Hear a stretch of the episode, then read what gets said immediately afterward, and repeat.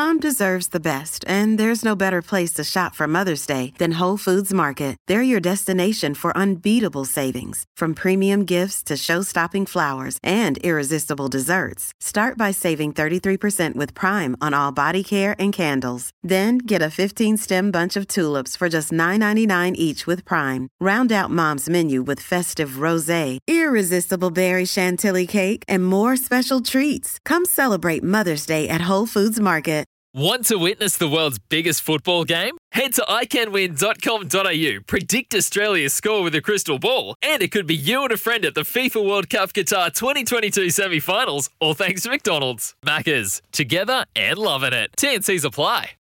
So we're going to look at diving this hour. We're going to talk a little bit about Liam's career. He's also been on a scholarship to the States, the University of Tennessee, and I know there's a lot of people listening who potentially might have their kids in the future who are good at sport, possibly looking at the American collegiate system. What are some of the pros? What are some of the cons? But also, more importantly, I just want to actually look at the training regime of our divers. How different in terms of their periodisation is it from, say, sports like athletics, sports like swimming? Uh, Liam, good evening. Welcome. How are we? Yeah, good. Thanks for having me on, Mark. Yeah. Excited to be here. Now, congratulations. Um, third Commonwealth Games in Birmingham this year, and what you finished sixth, I believe.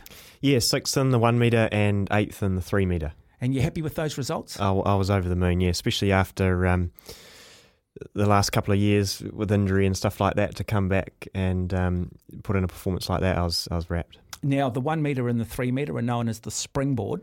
Correct. Uh, those that don't have a board are just simply. Sorry, I'm just having a mental block here. There's the, the, the one metre springboard, The three metre springboard. three metre springboard, and then you've got the 10 metre platform. Yeah, the platform. My apologies. I just, for some reason, lost the word platform. Maybe I'm just a little bit fried. Um, so, why the springboard?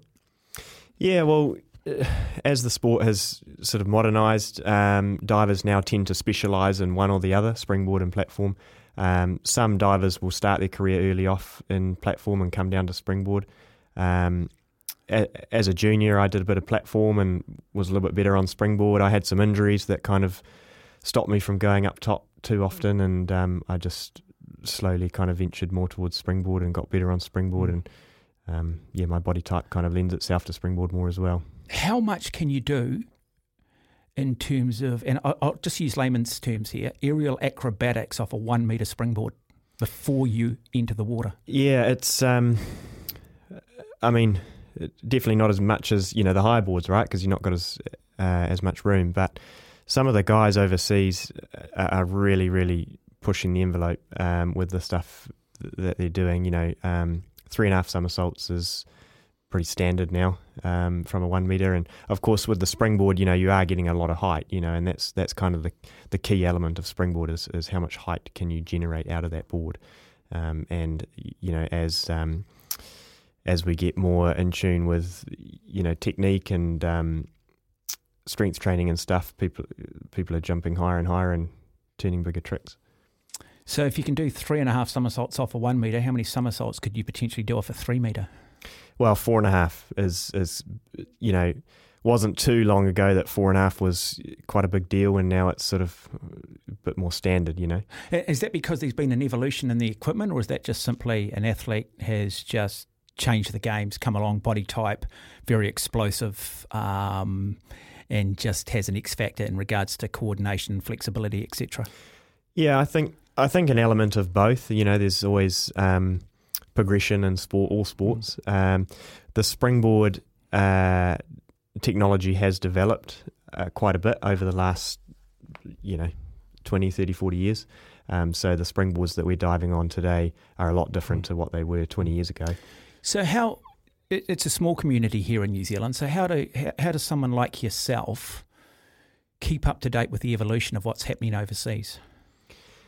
Um, well, yeah, it is a small community uh, in New Zealand, but it's also quite a quite a tight knit community worldwide as well. Um, and so, you know, we're we're all, all good mates overseas, and the coaches are all pretty close as well. So they're all pretty happy to kind of share um, training regimes and stuff together, and, and, and we travel overseas as much as we can. Um, it's uh, not easy being in New Zealand, you know, really, as far but as far as way as you can get from uh, Europe and, and quite far from the states and that. But we do tend to travel and compete as much as we can.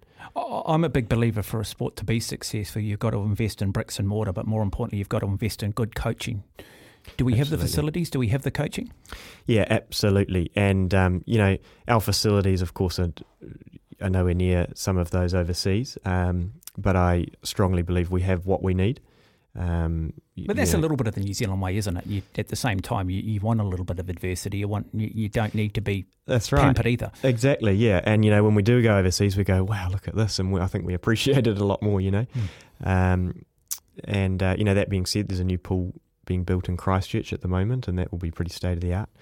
Um, and uh, yeah, you make a good point about coaching. I mean, you can only sort of grow the sport as much as your your coaches mm. know. So um, there has been a lot of emphasis in the development of coaches um, throughout the country for the last sort of five ten years, and um, we're seeing not only the numbers of divers increase, but also the numbers mm. of um, those going into mm. coaching increase as well. Mm.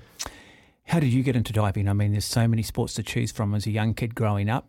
Why diving? How? Why? Yeah, yeah. It, um, I mean, like a lot of Kiwi kids, you know, I wanted to sort of try everything I could and um, did a bit of this, did a bit of that. And um, my brother, half brother overseas um, from Canada, lives in Canada. He is a bit older than me and he was diving for Canada on their national team. And so because of that, I thought, oh, well, diving is pretty cool and he's pretty good at it. So I wouldn't mind giving that a go. Um, so I went and found a little local club and um, gave it a go and enjoyed it and been at it ever since. Mm. Well, what's the first thing they teach you when you tune up to dive in? Like most of us, we've all dived into a swimming pool. We might have got up on the one metre and dived in, and we might have edged our way off a three metre and probably hurt our back in the process or done a big belly flop and smacked the water. But what's the first thing they teach you when you get into diving? Yeah, um, we will um, teach sort of a range of diving positions and techniques. We actually run a schools program where we go into the school and teach them sort of just the very basic fundamentals in their gymnasium. Um, and and that's the same thing that we'll do to a kid coming and trying out diving. So we'll teach them, you know, a tuck position and a pike position, uh, a straight position, um, similar to sort of gymnastics. You know, we'll we'll start to teach them forward rolls and backward rolls, and start to teach them how to do a handstand, and just kind of developing that body awareness. Um, and then we'll go into the pool mm. and teach them how to jump properly and how to um, enter the water upside down properly, you know, um, like a dive, you know, mm. rather than, a, as you say, a belly flop or a, on your back. Um, and we actually will even get them in the water and just get them rotating in the water and um, it's like practicing tumble turns and swimming. Yeah, that's yeah. right. Yeah, yeah, yeah, and just just getting them comfortable with um, being upside down and, and spinning, yeah. and depending on their age, is depends on um, how you know fast will kind of progress them, and obviously eventually mm. will encourage them to go up to the higher boards as well. I mean, you look at it and it's sort of aerial acrobats again, just using layman's terms. You guys are aerial acrobatics mm. before you basically ultimately end up finishing sort of fingers, hands, arms, head first into a pool. Um, how much gymnastics is involved, or is it more like we've now seen at the Olympic Games with the trampolining? It's it's definitely different to gymnastics, but there's there's certainly a lot of similarities, um, and with trampolining as well. Um, the techniques are slightly different, so we do actually get a lot of gymnasts cross over, um, but there is a, a, period of having to kind of break down their old technique and um, reintroduce the new technique.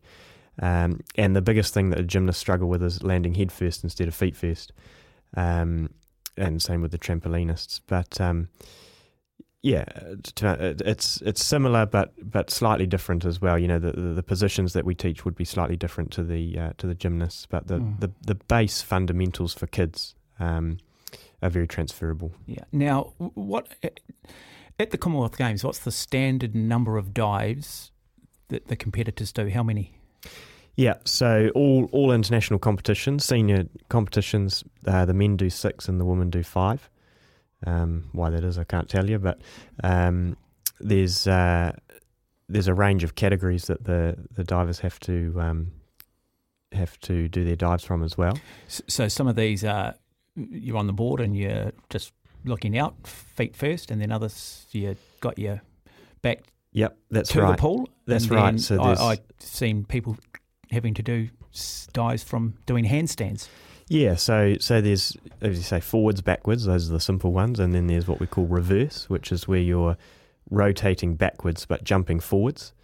Uh, so you're sort of pushing yourself off the board, but and then diving back towards the board. Yeah. So if yeah. you can imagine, you d- you do a backflip, but you jump forwards. Okay. Um, and then uh, similar with what we call inwards, you, you essentially do a front flip, but you mm. jump backwards. Mm. Um, so yeah, you, like you say, you're somersaulting yeah. back towards the board. And then, so within each of those categories, and there's six of them, you then determine the degree of difficulty prior to the competition and those degree of difficulty starts at one and then goes up, and what 0.5 does it? Yeah, it goes point, up. It can it can be one, 1.1, 1.2, all the way up to. Um, so 1.1 is easy, 1.5 still fairly easy, and when you get up right. to Olympic Games level, you're starting to see 3.8, 3.9. That's right. Yeah, yeah. So um, every dive has its own degree of difficulty, and um, there's an algorithm to calculate that, and um, it's kind of a a bit of a risk reward game when you get to those higher dives because um, so so how the scoring works is you've got your degree of difficulty. The judges will will score your dive. Um, and then that raw score will be multiplied by the degree yeah. of difficulty. Now, now, they they mark you purely on your dive. They don't factor in the degree of difficulty that's done afterwards. They just look that's at your right. dive and then they just mark you purely on the dive, and then all the algorithms kick in later. Yep. That's right. Yeah. So and and that's where it comes in. So you've you might have a really hard dive, but you've still got to perform it well. So the, how hard it is doesn't come into what score they will give you. Um, so that's where some sometimes you'll see divers will choose to compete a slightly easier dive because they know they can perform it really well. But you need to perform it really well, don't you? You do, yeah. And that sounds, well, but but it's interesting having watched it and having looked at it. There are so many components that the judges are looking at, from the way you stand, um, before you start your dive, uh, to the flexibility and hypermobility in your ankles and your toes pointing towards the heavens. Yeah.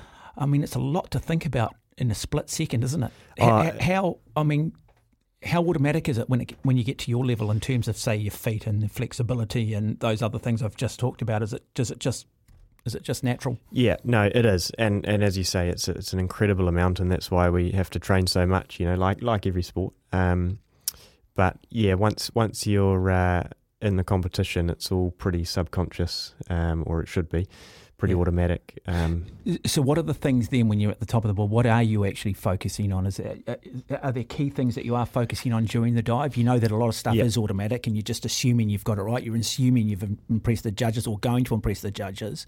So, if you're on, let's say, the three meter springboard, uh, you've got to say a, a, dive that's got a degree of difficulty of three, well, what what would you be focusing on?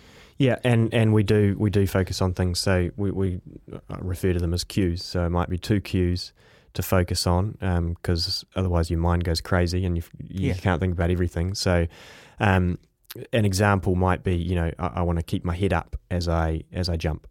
So I just think about you know head up um, and that's kind of just going through my mind, head up, head up, head up, and the rest just my body just takes over, and um, my mind at least has that one cue to focus on, rather than thinking about everything at once. Mm-hmm. And clearly, I'd imagine after a while, what do you tend to identify some weaknesses that are consistent weaknesses? Yeah, absolutely. Yeah, um, and and those kind of allow us to figure out what cues to focus on. So there's some some things that take a little bit more conscious effort over others, and that will kind of determine what we are thinking about on the board. 16 and a half minutes after seven, you're listening to SENZ in studio. My guest is Liam Stone. Liam is our Commonwealth Games, one of our representatives at this year's Commonwealth Games in the sport of diving. Sort of first introduced himself to the wider sporting public back in Glasgow. If you've got a question regarding diving, and we are going to start taking this conversation in the direction of extreme diving, like you often see on TV, the cliff diving, etc. Have you've got a question? Um, 0800 150 811 is the number. You can text us here on 8833. We'll take a break. Back with more. It is 21 minutes after 7. You're listening to SENZ. Telephone numbers 0800 150 811 in studio. We have one of New Zealand's leading divers, Liam Stone. He's been to three Commonwealth Games and he finished sixth and eighth at the recent Commonwealth Games in Birmingham, uh, sixth in the one metre and eighth in the three metre. If you've got a question for him, 0800 150 811. Uh, I'm just putting the spotlight on this, fascinated by it. And I think it's become really, really popular now because of what we've seen through Red Bull and what we've seen with a lot of the cliff diving. Um, but if you want to end up being a cliff diver, if you want to be a lunatic and a maniac, you've still got to start in the pool. You've still got to start in the springboard or off the platform. And uh, we are going to talk about that shortly and just get his thoughts on it. Uh, one of the questions I always have, like um, the great running coach Arthur Lydiard, he sort of, everyone thinks that he gave athletics 100 miles a week. But in hindsight, what he actually did is he gave the world periodization. He believed in base work, strength work, speed work. Mm. And so once you started to get into that speed work phase, you're starting to sort of backing off your volume, your strength components starting to peak and starting to get into uh, race fitness. And periodization can be translated in across a whole lot of sports. And often all you do is changing the terminologies, but the philosophy is still the same. Do you have periodization in diving? Can you peak in July next year? If so, how does the next seven or eight months look? What is the equivalent of base work? What's the equivalent of strength work? What's the equivalent of speed work? Yeah, hundred percent. We um, we've actually just gone through our, our season plan um, not too long ago, and um, yeah, there's a huge element of, of having to periodise because you know you can't stay at your peak uh, all year long. So we've worked backwards um, from the world champs in July, and that's where we're aiming to peak. So um, to answer your question, sort of our sort of base work is what what we're doing now, and um, that involves a lot of um, sort of a little bit of aerobic stuff just to build our overall capacity. We're obviously not um, endurance athletes, but it just helps with our capacity to train. Um, and a lot of strength work, a lot of fundamentals, going back to basics in the pool. Um, what about flexibility? Where does that fit in? Yeah, and, and, and flexibility is sort of all year round. I mean, we're, yep. we're always working on that. But yeah, absolutely flexibility and, and mobility. You know, we're doing um, a lot of sort of in range strength, sort mm. of um, gymnasticy type uh, type style strength workouts and stuff like that. And um, and then slowly we'll, we'll progress. We'll start to do our bigger dives, and then we'll we'll go into what we're calling a, a volume phase, um, and that's where we'll just do reps, just big big reps of um, of our harder dives, um, kind of aiming to sort of you know train the nervous system to be able to do those dives under fatigue. How much energy do you, does it take to do a dive? Like how many when you're doing heavy loading in terms of dives and training, how does that look in a session? Are we talking one dive, two dives, 10 dives, 20 dives? Yeah, we would do small session would probably be 30 dives, big wow. one big one would be maybe 60. And that's Some, and that's with all the tricks in it.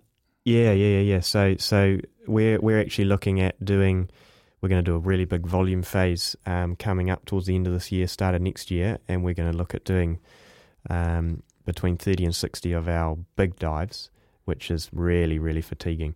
So, so when you're talking big dives, are you talking high degree of difficulty dives? That's right. Sorry, yep. yes, high degree of difficulty. So, you, you know, you're three, three and a half, two and a half versus at the moment we're just doing sort of, you know, uh, one and a half or, or half of some sort, you know, front dive, a back dive. Yeah. Um, just working on the on the the fundamentals, the basics, even jumps. We'll practice jumps. Um, and then yeah, we'll, we'll, eventually progress to doing our you know three and a half, four and a half, yeah stuff like that. Nothing replicates competition like a competition. You can do it all you want in training. So, working backwards from the World Championships, how many events would you have as a lead in? Yeah, that's right, and and and that I guess leads into what we would then coming out of that volume phase would begin to taper off. We'd reduce the reps, and we would start to increase what we call pressure training, and um, we we try to simulate competition scenarios. Are you listening to this, Ben? This is called simulation training. This is called what? What did you stress training? Did you? Yeah, yeah, it? yeah. Pressure training. Pressure yeah, training. Have a listen to this. And we'll and we'll you know we'll we'll make up scenarios. You know, right? You know, you you need sevens on this dive to make the final, or sometimes we'll go the opposite. Right? All you need to do is get fives. You know, you just need to land on your head, and sometimes that's harder, right? Because it's like, oh, I don't even need to do anything special.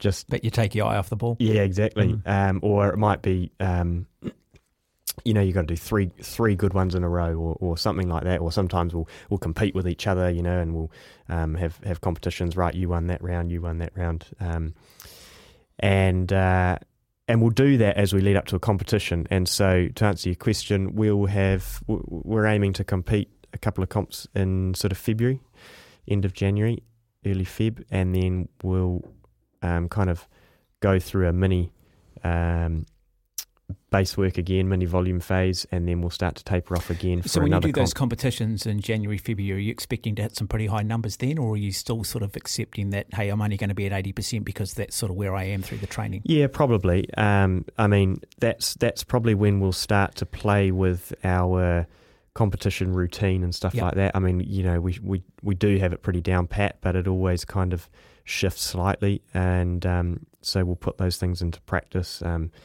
and then we'll reflect on that meet. And we'll go into another one. We'll probably do another one in June. Reflect on that, and then we'll do a true true peak for July. Yeah, I mean, going back to my triathlon days, when you start out, you have a fairly sort of uh, a- a simple template that everybody follows. But as you gain more experience and you understand your own physiology, you start to take more control of it. You start to tweak it. What works for one athlete might not necessarily work for you. Is that the case? The way you do that periodisation, say from the lead up to Glasgow to say the lead up that you're doing for say Birmingham and next year's Worlds, how different is it? Yeah, it, I think um, for me, as I've kind of been involved a lot more now, and I, I find it all very interesting, and um, I, I've probably taken a little bit more control over my own Mm. plan, um, and with my experience, I've I, I guess learnt what works for me and what doesn't, and where I might need to you know add some things and take some things away. So it's just like you say, slight little tweaks. But, but sometimes the coach needs to overall. Yeah, of course, yeah, yeah, yeah. Coach sometimes just goes, I Yeah. get where you're coming from, but no, we're going to do it this way. Yeah, and that's and that's where you know sometimes take the guesswork out, aren't they? So exactly, and sometimes it gets tough, and you know you, your mind can come up with excuses and that. But if if you've got a plan and, and you're still feeling okay, you've you've kind of got to stick to it. With that said, you also have to be adaptable. Yeah, no, it's um, it's fascinating. Is there a danger? We- We see it a lot in golf, another sport that's technical, another taught sport, swimming the same, um, where you can, you know, paralysis by overanalysis. I mean, you come across Absolutely. Liam very, very smart. Uh, I mean, I picked that up uh, listening to your commentary. Uh, is is that a weakness of yours, or is that a strength of yours, or or it depends? It, yeah, it probably is a bit of a weakness of mine. I think. Um, I think that's that's the danger, I guess, of some of these conversations is you can go so, into so much detail and you can have so many different theories. But at the end of the day, like you say, so long as you stick to the basics and um, you kind of getting in the pool and you do you're doing your dives and you know you're getting some reps in, um, it probably all comes out in the wash. Um, but um, you know, Because there are just so, there is just so many components to this. yeah. And I've heard you talk about the different components, and I'm just sitting there going, man, your head must just get cluttered at times, and you need clarity. Yeah, you do, you do, and and that's that's why I, I mean, for me personally, you know, I like a plan, and um, I think Mm. it, it gives me that clarity, being able to plan. You go around the world, often a lot of competitions are set up for television, like at Tokyo. And I was lucky enough to be there as a commentator, but the swimming finals are in the morning. Swimming finals are normally held at night. Mm. Do you train in the build up? Do you train at the times you're going to be competing at so that the nervous system is in tune, that your body is switched on to knowing that it needs to perform at 10 a.m. in the morning or 2 o'clock in the afternoon? We do um, as much as possible. You know, when we when we get to a competition, we will, uh, as close as possible, train at the times that we know we're competing. However, sometimes it's out of our control. You know, they might say, right, you got to train at ten, and that's it. Um, but yeah, we we will try and kind of establish right on on comp day. This is what our routine's going to be. Two weeks out, we'll we'll create that routine already and Yeah. start to. And is that done from the moment you wake up, grab 500 mils of water, breakfast, Yeah, I mean, music, whatever else you need? Yeah, well, for me personally, yes. Um, I've I've got a sort of a bit of a competition ritual now that I stick to, and you know, I get up sort of a four hours or so before I'm competing at the, at the least, um, just to make sure I'm awake, and I'll maybe do a bit of a quick sort of stretch and warm up and that, just to wake the body up, and um, I'll start to go through that. Uh, the minute we get overseas, just to, as you say, create that routine, and by the time it gets to comp day, you know, you you kind of already going through the motions. It is 7.31. You're listening to SENZ. My guest in studio is Liam Stone. He's been to three Commonwealth Games, um, having burst onto the international scene eight years ago in Glasgow, where he set a still standing New Zealand record in the men's one metre. Since then, he's gone on to great success, earning several international Grand Prix medals. 2015, he went to the University of Tennessee on a diving scholarships to study kinesiology. If you've got a question for Liam, Telephone numbers is 0800 150 811. You can text us here on 8833. When we come back, I do want to talk about the collegiate system, the scholarship program that the United States does offer. Falling, how appropriate, free falling, yes, because if you're into diving, you are going to free fall. Well, I'm going to free fall. I'm going to hit the water real hard too. Apparently, from 10 metres, what speed? Liam Stone, by the way, is my guest in studio, Commonwealth Games diving representative, represented New Zealand at three Commonwealth Games. Fingers crossed, we're going to see him get to the Olympic Games in Paris qualification. Got to be top 12 at the World Championships in July next year. When you jump off a 10 metre uh, diving board, and you hit the water, what sort of speed are you travelling at before you hit the water? Just just shy of sixty k's an hour. Okay, yep. Yeah. And that would hurt, wouldn't it? Yeah, a lot. It's uh, it's a bit of impact, especially if it goes wrong. Now, I ask you this. I'm always fascinated by sports, and um, and so you know, in soccer, you'll get a guy steps up to take a penalty, and some days the goal mouth or the goal itself just looks so big you can't miss. Other days, for whatever reason, because of where the grandstands are, or the roof, or the lighting, the goal looks small, and he says, "There's no way I can score today. The goalkeeper's just all over me." And yet, the dimensions are exactly the same. Do, do you turn up to some pools, and the three meter feels higher or shorter? Yep. And does the water feel harder or softer at some pools? Yeah, no, definitely. Um, it always takes quite some time to adjust to a new pool. You know, you got the lighting and um, some buildings are bigger than others, so you know a lower roof makes um, makes the boards sometimes feel higher um, especially the 10 metre, you know. Whereas if it's a really high roof or an outdoor pool, um, it can feel a little bit lower. And, and as you say, with the water, sometimes it's colder or warmer, and that does actually make a little bit of a difference um, as to how easy it is to um, to rip what we call rip into the water with no splash. So even though you might just say we go off a 10 metre board, so in some pools, because do you lose your depth perception? Does the water come quicker? If you don't get a read on it, if you don't make that adjustment? Yeah, well, there's actually, um, if you watch diving, you'll notice that the water is um, is got dis- disturbed um, to break you know, the, to break the dive, yeah to yeah. break the surface. So they've got sort of bubbles or they've got sprayers, and that is so that we can see the the water. Because as you're somersaulting and you know you come around, you look for the water, and if it's you know um, sort of like ice. You know, it's all just nice and flat and still. Yet You actually can't see where it is.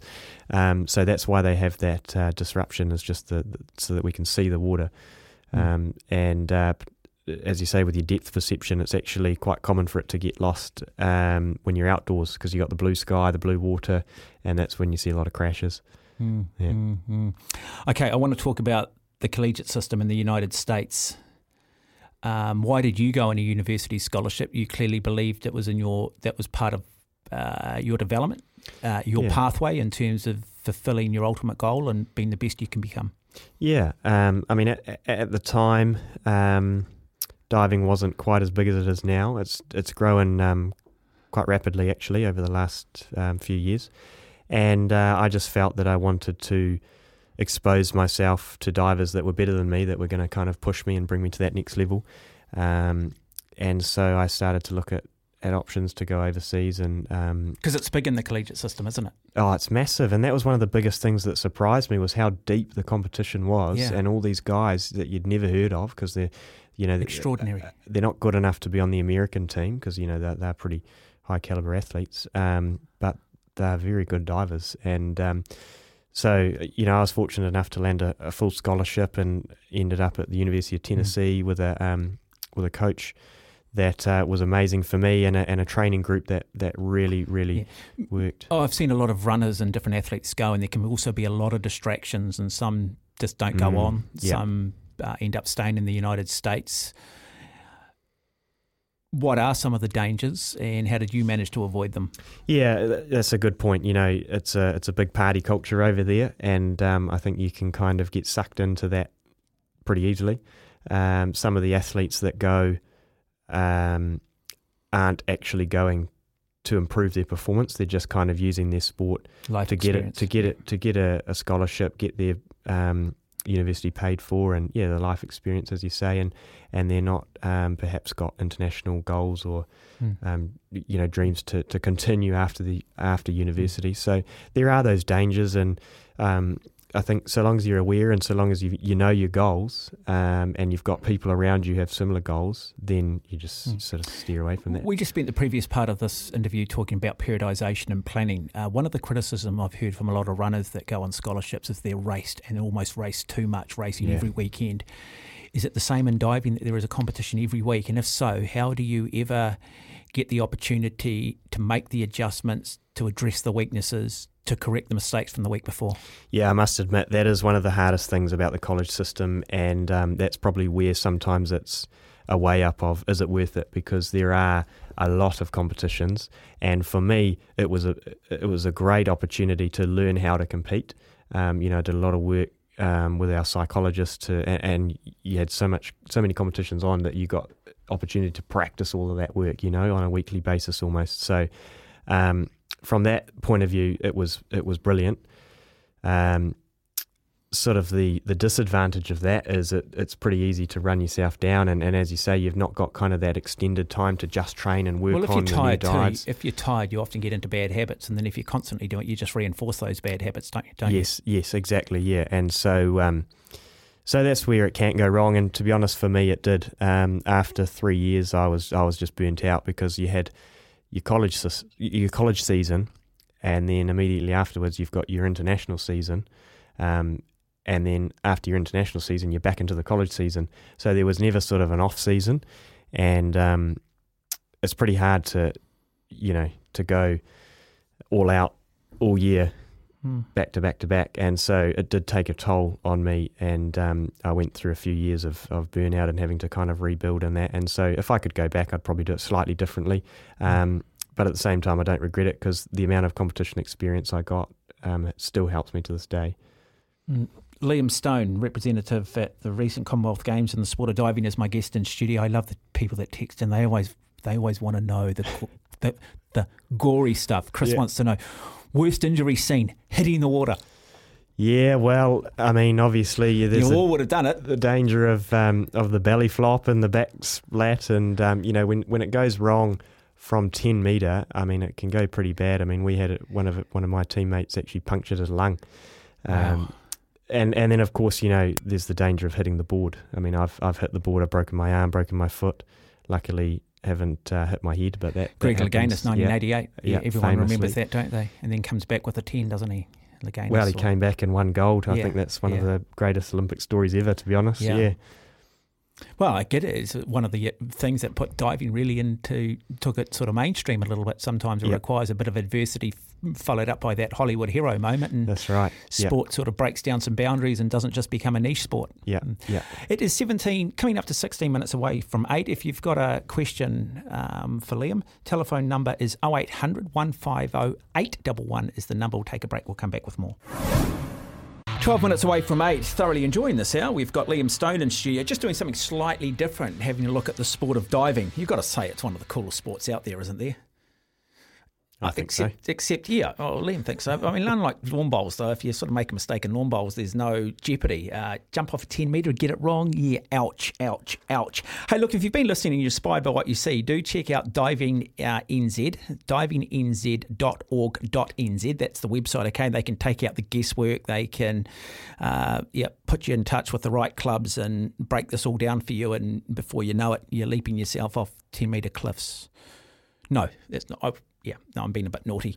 Um, but it, it's a nice segue because one of the things that we've seen a lot now and hugely popular, and I find it fascinating, is the cliff diving. And it's been driven very much by Red Bull, I think. And But they're not going off 10 metres, they're going up to 25 metres. Yeah. How is.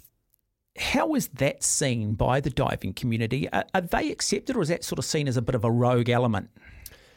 Oh, they have a huge amount of respect. I mean, you you wouldn't see many of us going up that high, um, and uh, all of them started off as divers, you know, like us, and um, somewhere the, along the way they probably lost a few screws and But they've all had to come through what you've come through. They all come through a pure diving background, don't they? Yeah. To master the skills, to understand the hydrodynamics, the aerodynamics, etc. oh, absolutely, Yeah. and, and and the technique is all very much almost you know the same. They land on their feet instead of their head. Um, and the dive, the way they do it is pretty much a dive off 10 metre, and then they do what we call a Barani out of it, which is a somersault with a half twist, and they um, land on their feet.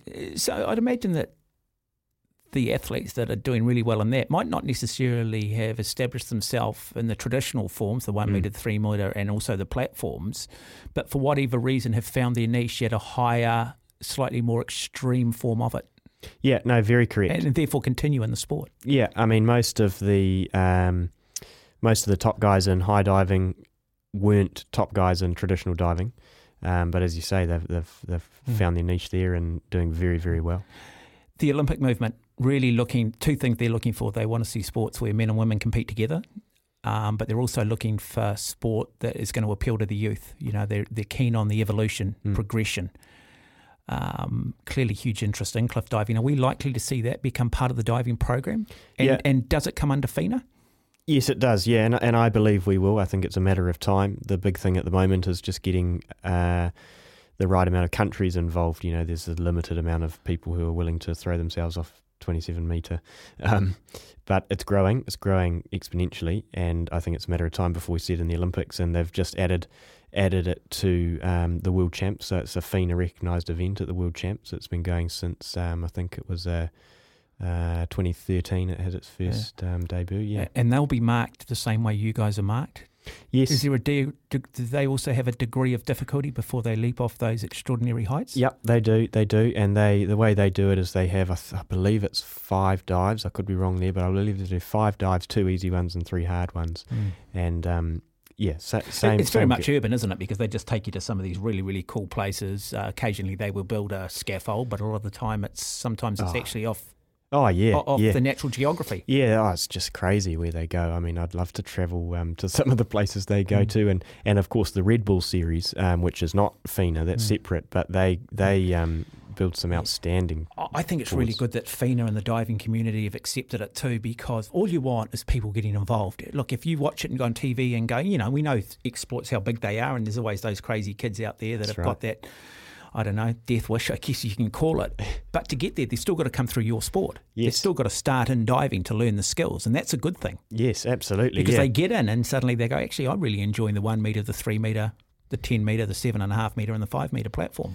Yeah, and we're encouraging it now. You know, if if if there are kids involved who sort of, you know, like the idea of getting into high diving, um, we're encouraging kind of going down that that route. And um, you know, there's certain techniques. We actually had a high diver come and train with us from Germany, and we actually learnt some of the the uh, different techniques just for the entry.